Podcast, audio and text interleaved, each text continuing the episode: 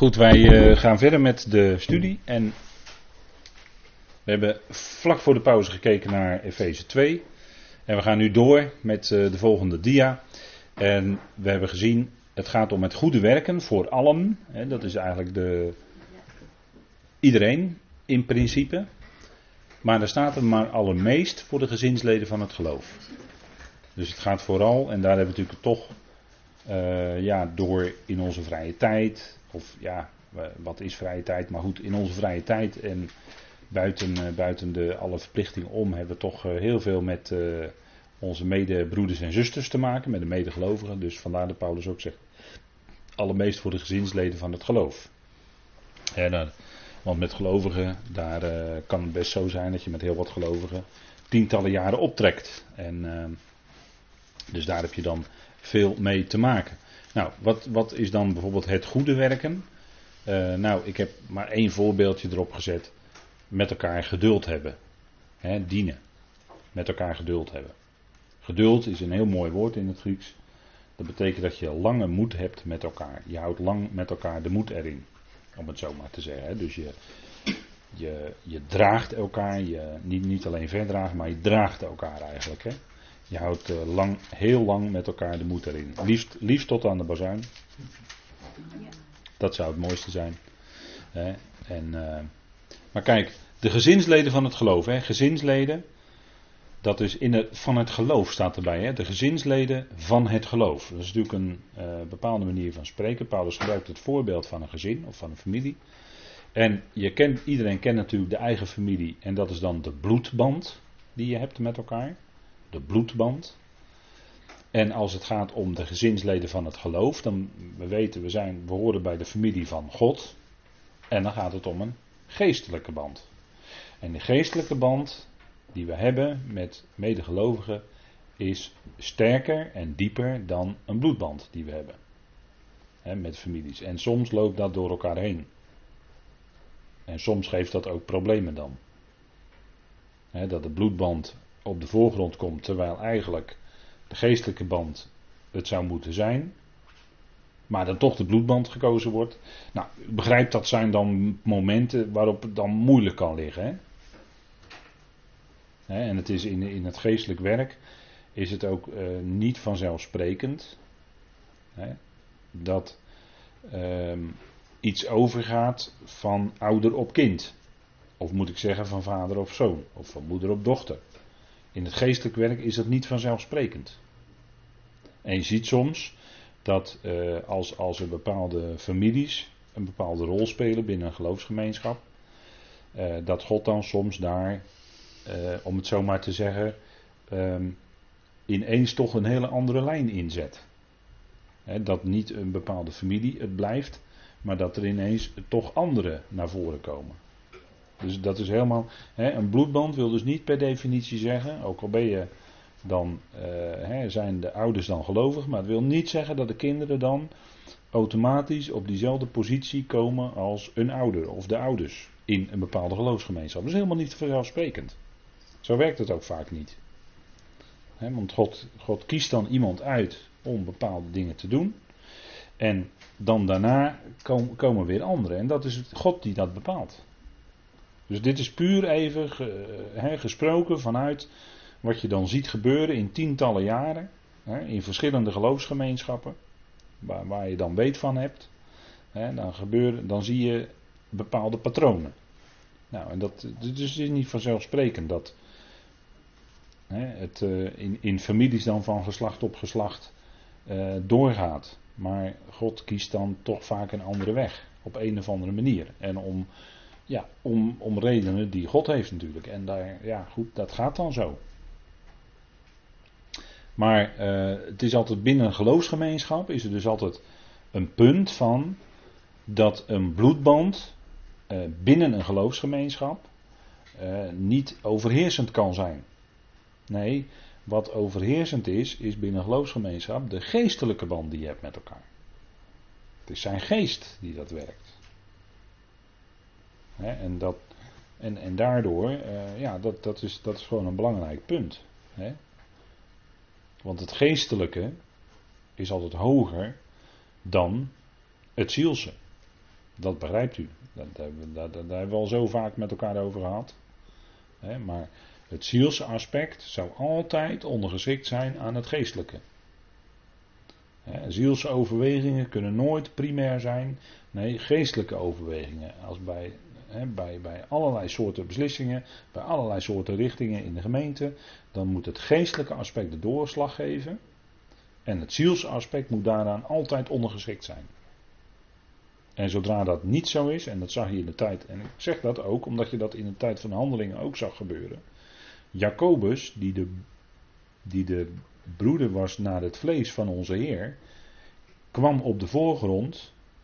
En Petrus, die eigenlijk geestelijk gezien op de voorgrond zou moeten staan bij de besnijdenis, die raakte op de achtergrond. Dus daardoor zag je dat die bloedband van Jacobus met de Heer belangrijker werd dan de geestelijke band, want de Heer had Petrus aangewezen als de leider van de besnijdenisapostelen. Dat was de geestelijke kant van de zaak. Nochtans kreeg Jacobus de overhand. Dat was de lijn van het bloed van, naar het vlees. En zo moet het niet zijn. Maar het gebeurde wel. En je ziet dan ook bij, bij de apostel Paulus, hè, dan zie je op een gegeven moment ook zoiets gebeuren. Die, uh, die trekt dan op met Barnabas. En op een gegeven moment gaat Marcus mee. Dat was waarschijnlijk ook familie van Barnabas. En er gebeurt dan iets met Marcus. En dan gaan ze uit elkaar. En dat had waarschijnlijk ook iets te maken met het feit dat er toch een zekere bloedband bestond tussen Barnabas en Marcus. En dan koos Paulus toch om een bepaalde weg te gaan. En die wilde niet dat Marcus meeging. Dat leidde tot een geschil. En Barnabas haakte af. Met Marcus samen. Nou, Paulus ging door op de weg die de Heer hem wees. Ja, dat was toch de, de, de geestelijke weg die hij moest gaan. De, de weg van God. Ja, en dat haakte de andere op een gegeven moment af. En, en nou, daar zit dus ook die kant aan. Hè? Dus dan noem ik u al twee voorbeelden. Maar dus altijd, met, met, als het gaat om het evangelie, als het gaat om de geestelijke dingen, dan moet het geestelijke absoluut altijd de overhand hebben en het ziels altijd eronder geschikt aan zijn. En, en daarom onze eigen overwegingen, toets je eigen overwegingen als je een beslissing neemt. Zijn voor jou de zielse overwegingen belangrijk, dan moet je nog misschien wachten. En vaak is het dan goed om te wachten. En pas echt de beslissing te nemen als je de geestelijke aspecten ervan bekijkt en welke kant je biddend dan met de Heer opgaat. He, maar een, een snelle keuze maken om misschien op een aantal rationele overwegingen kan, wil nog helemaal niet zeggen dat het ook de keuze is, de weg die de Heer op wil. Dus dat is heel belangrijk. Hè? Maar vaak merk je toch dat bij mensen zielse overwegingen heel belangrijk zijn en dat is dan koersbepalend. Maar bepalend voor ons zou zijn wat zijn woord, hè, wat in de lijn is met zijn woord, wat in de lijn is met de werking van de geest, met de werking van het woord. Nou, dat is, hè, dat, dat is wel een punt. En vandaar dat ik even toch op deze dia heb gezet, je eigen familie, bloedband, de familie van God, geest, zou de overhand hebben. Het geestelijke is belangrijker dan de bloedband. Zonder dat, je, dat, dat het iets te maken heeft met uh, hoe je, uh, dat je, dat je hè, wat je wel eens in, uh, in, in uh, sectarische groepen ziet gebeuren, Jehovah's Getuigen en zo. Dat, dat ze zelfs, uh, nou ja goed, met, met de eigen familie breken en noem maar op. Hè, dat dat dan vanuit uh, de wachttorengenootschap uh, bepaald wordt. Dat, uh, dat is natuurlijk helemaal niet aan de orde, dat is heel wat anders. Maar uh, afwegingen maken, hè, dat, dat is dat je wel de afweging maakt van, ja, wat zegt Gods woord nou? Wat is nou die geestelijke lijn hierin? Ja, dus dat is wel belangrijk, hè? Nou, geduld hebben met elkaar, elkaar dienen door de liefde. En natuurlijk naar je eigen familie toe stel je je ook dienend op, hè, in liefde.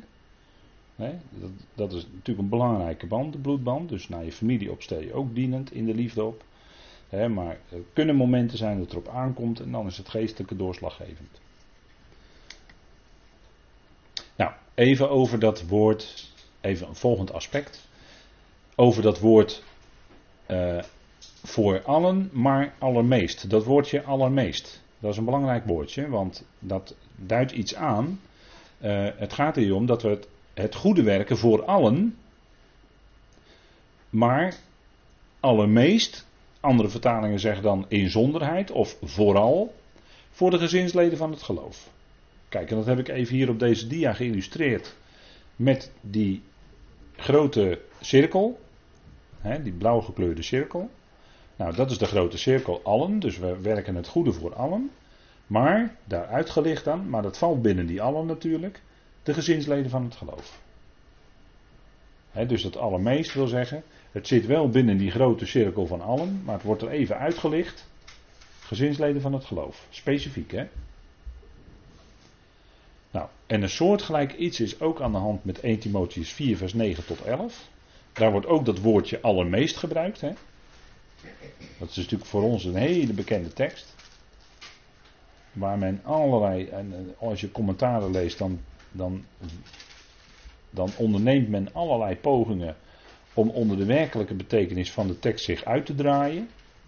Maar dat zijn dan ook de commentaren die je leest. En allermeest wil zeggen dat het gaat om één groep die eruit gelicht wordt. Maar Eerste Timotheüs vier zegt, God is de redder van alle mensen. Dus dat is die, weer die cirkel hè. Maar allermeest, dus inzonderheid of vooral, de gezinsleden van het geloof. En dan wil men graag in de uitleg, wil men graag het een het ander laten uitsluiten. Dus dan, zegt, dan, dan willen ze de tekst laten zeggen, nee kijk, God is de redder van gelovigen, dus je moet geloven. En als je niet gelooft, wordt er dan aangekoppeld, als je niet gelooft, val je er niet onder. Want, euh, nou goed, en dan gaat men redeneren. Terwijl de tekst gewoon heel duidelijk is. Eerste Timotheüs vier, de tekst is heel duidelijk. God is redder van alle mensen. Dat is die grote blauwe cirkel. Hij redt dus allen, sowieso. Maar nu in deze tijd gaat het specifiek om de gelovigen. Maar allermeest van de gelovigen. Dat is precies dezelfde zinsconstructie vinden wij in Eerste Timotheüs vier vers tien... als in Galaten zes vers tien. Ja, dat mogen duidelijk zijn hè. Dus waar het om gaat is die grote blauwe cirkel allen. God is de redder van alle mensen. En nu in onze tijd wordt dat specifiek zichtbaar in de gelovigen. Maar let op, het een sluit het ander niet uit. Het is juist precies andersom, het een sluit het ander in. Dus God is de redder van alle mensen. Dat omvat alle mensen. Die cirkel die is groot genoeg dat alle mensen daar binnen passen. Iedereen.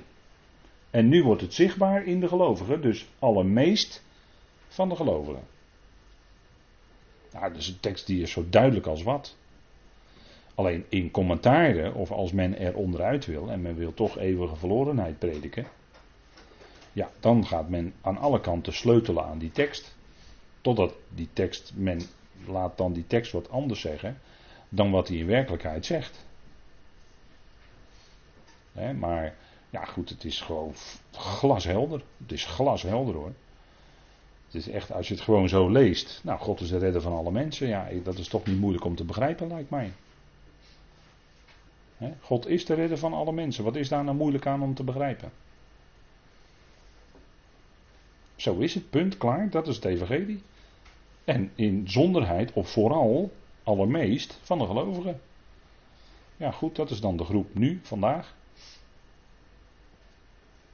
Maar hij is de redder van alle mensen.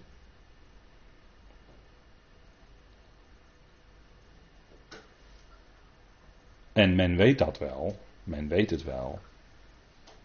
Alleen omdat de leer het verhindert, kan het niet hardop gezegd worden. Van de podia en van de kansels.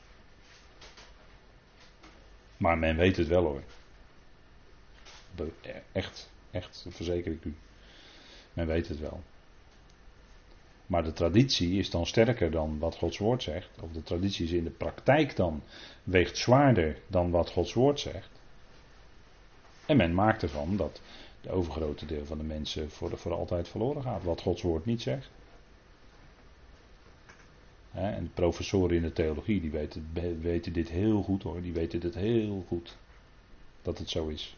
Dat dat de waarheid is, bedoel ik. We weten het heel goed. Ja, als je met de grondtekst met elkaar gaat praten, vanuit de grondtekst, ja, dan is er geen ontsnappingsmogelijkheid meer. Want het staat er gewoon. God is de redder van alle mensen. Klaar. En dat is een geweldige boodschap.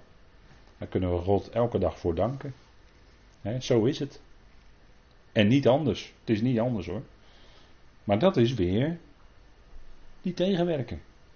Die wil die heerlijkheid van God, als de redder van alle mensen, die wil daar heel veel van afhalen. Die wil die heerlijkheid verduisteren. Die wil dat licht wegnemen. En die probeert de mensen wijs te maken dat de meerderheid verloren gaat. Ja, terwijl Gods woord expliciet en zo ontzettend duidelijk zegt dat God de redder is van alle mensen. Ja, duidelijker kan het niet. En daarom zegt Paulus ook tegen Timotheüs, beveel en leer dit. Dus daarom dragen wij ook dit uit. God is de redder van alle mensen. En als de traditie wat anders zegt, dan jokt de, de traditie. En dan is Gods woord de waarheid. En dan blijkt wat Paulus zegt in Romeinen drie. Dat alle mensen leugenachtig zijn, maar dat God de waarheid spreekt. En daar houden we het toch maar op. En dat blijkt dan een geweldige boodschap te zijn. Hè? Want het is een enorme heerlijkheid van God. Dat hij de redder is van alle mensen. Dat staat er. En dat woord redder is daar het Griekse woord soter. En dat betekent echt redder hoor. Men probeert dat dan af te zwakken door te zeggen dat hij een onderhouder is van alle mensen. Dat hij alle mensen het goede geeft en adem en leven enzovoort. Dat probeert men ervan te maken. Maar er staat soter. En dat betekent, dat heeft een hele duidelijke invulling vanuit redding. Redding van zonde en dood in het evangelie. Hij is de soter van alle mensen. En daarom zei ik net, als je met een theoloog gaat praten vanuit de grondtekst, dan kan hij geen kant op. Want het staat er gewoon. He, en, en dat is het punt. Hè? En dat weet men. Professoren in theologie weten dit. Professoren die nu leiding geven aan de theologische universiteiten, die weten dit. Die weten dit heel goed. Alleen men zit met een enorme ballast van kerkleer. En daar zit ook geld aan vast. En traktement. En nou, dat verhaal kent u wel hè. Maar het punt is dat, kijk, dat woordje allermeest, malista in het Grieks, ja, dat is, dat is eigenlijk een geweldig woord, want het haalt nog specifiek naar voren dat God nu in onze tijd de redder is van alle gelovigen. Zeker, zeker. Maar hij komt op zijn doel met iedereen. Hij komt op zijn doel met alle mensen. Dat heeft hij uit en te treuren verkondigd, is ook ons jaarthema trouwens. Hè? Alle knie zal zich buigen en alle tong zal van harte belijden. Van harte belijden. Staat niet belijden hoor. Staat van harte belijden. Staat ek. Hè? Dat ek, homologeo, wil zeggen dat uit hetzelfde belijden. En dat uit heeft te maken met het hart. Dus meer dan alleen belijden.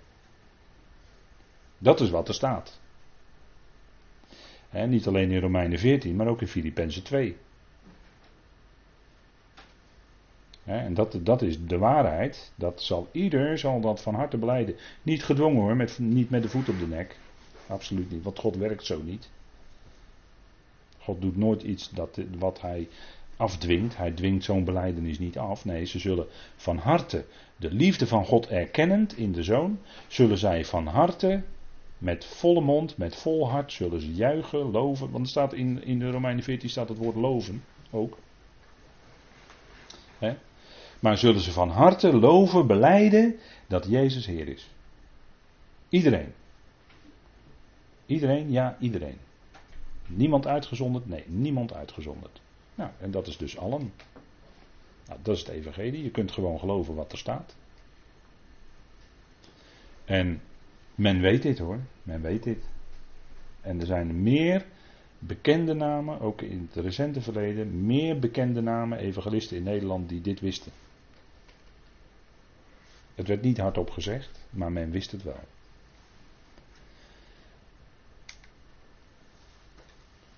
Nou, nog zo'n voorbeeld uit twee Timotheüs vier. Dan zegt Paulus tegen Timotheüs, of ja, breng de reismantel die ik in Troas bij Carpus achterliet mee wanneer je komt en de boekrollen, allermeest de perkamenten. He, dus hij had het over alle rollen. En dan, en dan neemt hij daar even uit als, als belangrijk punt de perkamenten. Nou, de perkamenten, dat was kostbaar, want daar, de, dat was geprepareerde dierenhuid, he, het liefst van, kalf, van kalveren. Geprepareerde dierenhuid, werd dan rood, in het verleden werd dat ook rood gemaakt. En daarop werd dan met goud of zilverkleurige uh, inkt opgeschreven. En dat was heel goed om het te bewaren. He, veel beter dan het papyrus. He. Met die boekrollen bedoelt hij eigenlijk de. He, men schreef in het verleden vooral uh, op papyrus. Maar dat kon, veel, kon aangetast worden door vocht en zo. Dat was veel minder uh, houdbaar. He, dat papyrus, dat is algemene boekrollen. En waarschijnlijk doelt Paulus wel, wel zeker op de schrift. En die perkamenten, uh, daar, uh, dat had waarschijnlijk te maken met uh, geschriften. Uh, waarin ook uh, het leven van de Heer, hè? Dus Matteüs, Marcus en Lucas en dat soort uh, uh, geschriften, dat hij daarom vroeg of hij die mee wilde nemen. Nou, Paulus zat hier uh, tegen het einde van zijn leven, zat hier in gevangenschap. En waar vraagt hij dan om? Hij vraagt dan om de boekrollen, hij vraagt dus eigenlijk om de schrift, hij vraagt om Gods woord. Hij zit in gevangenschap en zegt, ja, de boekrollen, allermeest de perkamenten. Die wilde hij hebben, ook toen hij in gevangenschap zat. Daar wilde hij in bezig zijn. En dan ziet u wat het hart van de apostel had. De schriften. Dat had zijn hart. En daarmee was hij bezig. Hè? Dus de boekrollen, hè, het papyrus, allermeest de perkamenten. Hè, daar staat het Griekse woord membrana. Dat is een meervoud. En dat duidt op die dierenvellen, hè, waarop geschreven werd. Nou, of die mee wilde nemen. Die liet hij in Troas bij Carpus achter. Want hij was steeds op reis. De reismantel, daar is discussie over. Of dat nou echt een mantel was. Of dat dat een omslag was om, om inderdaad die rollen mee te nemen. Nou, daar kun je misschien over discussiëren. We hebben dan gekozen voor het woord reismantel. Omdat het, dit zijn woorden die maar één keer voorkomen in de hele Griekse schrift van het Nieuwe Testament. Dus ja, dat is een beetje moeilijk. Je hebt geen vergelijking. Maar eh, waarschijnlijk doelde hij op inderdaad een doek uit één geheel. Met een uh, gat erin, wat waarschijnlijk bedoeld was dat je die over je hoofd kon doen. En dan had je een mantel om, zo zou je het ook kunnen opvatten.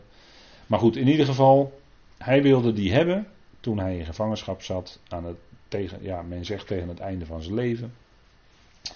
En uh, hij wilde dus met die schriften bezig zijn. Hij wilde de schriften hebben.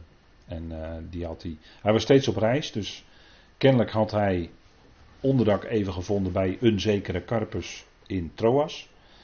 Uh, en hij wilde graag dat Timotheüs die dan meenam. Nou, maar het gaat om even die zin weer, hè? De boekrollen, allermeest de perkamenten. Hè, dus we hebben weer, boekrollen is dan het alomvattende en daar even uitgezond als belangrijk iets, de perkamenten. Nou, dus dat is weer zo'n voorbeeld, hè, van zo'nzelfde uh, zinsconstructie met dat malista, dat allermeest. En dan de laatste. Er zijn er nog meer, die heb ik op deze dia allemaal gezet. Alle andere teksten die ook deze, dit woord malista kennen. Dus daar kunt u zelf dan op uw gemak nog eens nalopen. Maar uh, Filippensen vier vers tweeëntwintig. Daar staat. Al de heiligen groeten jullie. Maar allermeest die uit het huis van de keizer zijn. Dus zelfs aan het huis van de keizer waren er heiligen. Waren gelovigen. Het is wat, hè. Het huis van de keizer, nou dat was toen de tijd, als ik het goed heb, Nero in Rome. Maar als u een andere keizer noemt, uh, vind ik het ook prima. Maar dat waren geen uh, zacht, uh, zachtzinnige mensen hoor, die keizers. Die Romeinse keizers. Die konden keihard zijn. En nochtans aan het hof of aan het huis van de keizer waren dus ook heiligen. Hè, Paulus heeft het hier over al de heiligen, groeten jullie. Maar allermeest die uit het huis van de keizer zijn, ziet u? Dus het gaat gewoon om al die heiligen. Alleen daar ligt er even uit. Die uit het huis van de keizer zijn. Dus heb je weer de betekenis van het woord allermeest. Hè? Dat is juist iets wat het sterker maakt. Wat het insluit. Hè? Het is juist niet uitsluitend, maar insluitend. Dat woord malista. Ja, dus dan hebben we nog een aantal andere teksten. Maar dat voert nu te ver om daar dan helemaal op in te gaan. Maar loopt u die nog eens rustig voor uzelf na. Dan uh, heeft u nog een uh, fijne tijd... besteding. En het gaat om de gezins, en dan zegt Paulus dus allermeest de gezinsleden van het geloof. En daar heb ik er net al iets van gezegd, hè, dat gaat om dat geestelijke aspect. Dus de bloedband is, uh, dat, dat is meer de psyche, dat is meer de ziel. Hè. De ziel is in het bloed, hè. Weet u wel, want Bijbelstudie van Openbaring. De ziel is in het bloed. Dat, dat is wat de schrift duidelijk maakt. En het geestelijke, dat gaat daar bovenuit. Want het geestelijke, want het, het zielse is niet eerst, zegt Paulus, maar het geestelijke. Dat moet, ook, maar het moet het hogere zijn. En dat is het ook. Daarom hebben wij later ook, net als de Heer, een geestelijk lichaam. En geen zielslichaam meer. Dus we hebben een geestelijk lichaam. Straks in de opstanding, in de levendmaking. Bij de bazuin. Van het geloof, dus dat is de geestelijke zaak, de gezinsleden van het geloof. We horen bij de familieleden van God. En we hebben een enorme band met de gezinsleden van het geloof. En daarom zegt Paulus ook, wij wandelen, twee Korinthe vijf vers zeven, wij wandelen in geloof, niet in aanschouwen. Dus wij wandelen niet zozeer op wat onze ogen zien, wat tastbaar is. Want dat is eerder nog, als ik het vanuit het Hebreeuwse woord zeg, vleeselijk. Maar wij wandelen in geloof, niet in wat wij voor, met onze oogjes zien. En dat is dus het geestelijke aspect. En dan als laatste Galaten zes vers elf, en daar wil ik dan vanavond mee afsluiten. Zie met welke grote letters ik jullie met eigen hand schrijf. En hier ziet u een bladzij uit een codex. Ik weet niet welke codex het is of welke tekst dit precies is. Maar zo werd dus geschreven oorspronkelijk. Allemaal zinnen achter elkaar, geen leestekens, allemaal hoofdletters. Dat is de Griekse tekst. En dan vier koloms naast elkaar. En dat moet dan de Sinaiticus zijn, want die was vier koloms naast elkaar. En dat heb ik met eigen ogen kunnen zien in het British Museum in Londen. Daar ligt de Codex Sinaiticus. Dat is denk ik wel de belangrijkste schat van het hele museum, als je het mij vraagt. En die, uh, heb ik, uh, daar heb ik oog in oog mee gestaan. En dat was een heel bijzonder moment. Dat je dan echt, echt die bladen voor je ziet, met echt die tekst erop. Uit zoveel honderden, dat is natuurlijk niet de tekst die Paulus geschreven heeft, maar wel een tekst zoveel honderden jaren terug, hè, derde, vierde eeuw na Christus. Dat je, en zo nauwkeurig overgeschreven. Vier kolomns naast elkaar, die hoofdlettertekst. Ja, en dat is toch wel heel bijzonder. Als je daarbij staat in, uh, in zo'n museum, ja, dat is toch wel, dat doet je wel iets. Dat, uh, ja. En uh, daar is nog een boekrol, dacht ik. De Alexandrinus, dacht ik. Was op dat moment ook in Londen. En dan heb je nog de Vaticanus, maar die is ergens in, onder het Vaticaan. Ja, en als ik het zo zeg, dan heeft dat wel zo zijn betekenis. Hè? Maar uh, wel, die handschriften zijn gelukkig beschikbaar. Je kunt ze tegenwoordig natuurlijk op internet, op allerlei sites ook allemaal bewonderen. En het is toch wel heel bijzonder. Maar als je het echt hebt gezien, het echte Codex Sinaiticus, ja, dat is toch wel heel bijzonder. En uh, daar heeft uh, de Concordante Vertaling, daar heeft Broeder nog uh, gebruik van gemaakt. Van die grote handschriften, de drie grote handschriften. Ja, dat is een hele erge verantwoorde, een heel erge verantwoorde tekst. Veel ouder dan de textus receptus bijvoorbeeld, waar de Statenvertaling op gebaseerd is. De Statenvertaling op zich is best een hele goede vertaling hoor, daar niet van. Maar op, op punten merk je dat het de textus receptus is. En dat is toch minder fundamenteel dan deze Sinaiticus tekst. Maar Paulus die schreef dus met eigen hand. En dat was ook wel bijzonder, want uh, hij liet meestal het, liet hij het opschrijven door een uh, uh, scribent. De Romeinenbrief bijvoorbeeld, daar is de naam van bekend, maar die is me even ontschoten wie dat opschreef. Tertius. Tertius, ja, dank u. Tertius was de, de schrijver die het opschreef. Paulus dicteerde en Tertius schreef op. Maar hier zegt hij, ik schrijf jullie met eigen hand. Want Paulus had waarschijnlijk iets aan zijn ogen, dat wordt toch door veel uitleggers verondersteld. Dus dat hij da- daardoor ook moeilijk kon schrijven. Maar dit had hij dan wel met zijn eigen hand geschreven. De Galatenbrief, dus het was voor hem zo belangrijk. De boodschap die hij in de Galatenbrief wilde doorgeven. Dat hij dus met eigen hand schreef. En met grote letters, zegt hij. En dat is natuurlijk um, om aan te duiden hoe belangrijk, nog eens een keer te onderstrepen, hoe belangrijk het is wat hij in de Galatenbrief doorgeeft. He, dat is uh, echt fundamenteel voor zijn evangelie. Goed, dan uh, wil ik het hierbij laten en dan gaan we vol- een volgende keer weer met elkaar verder.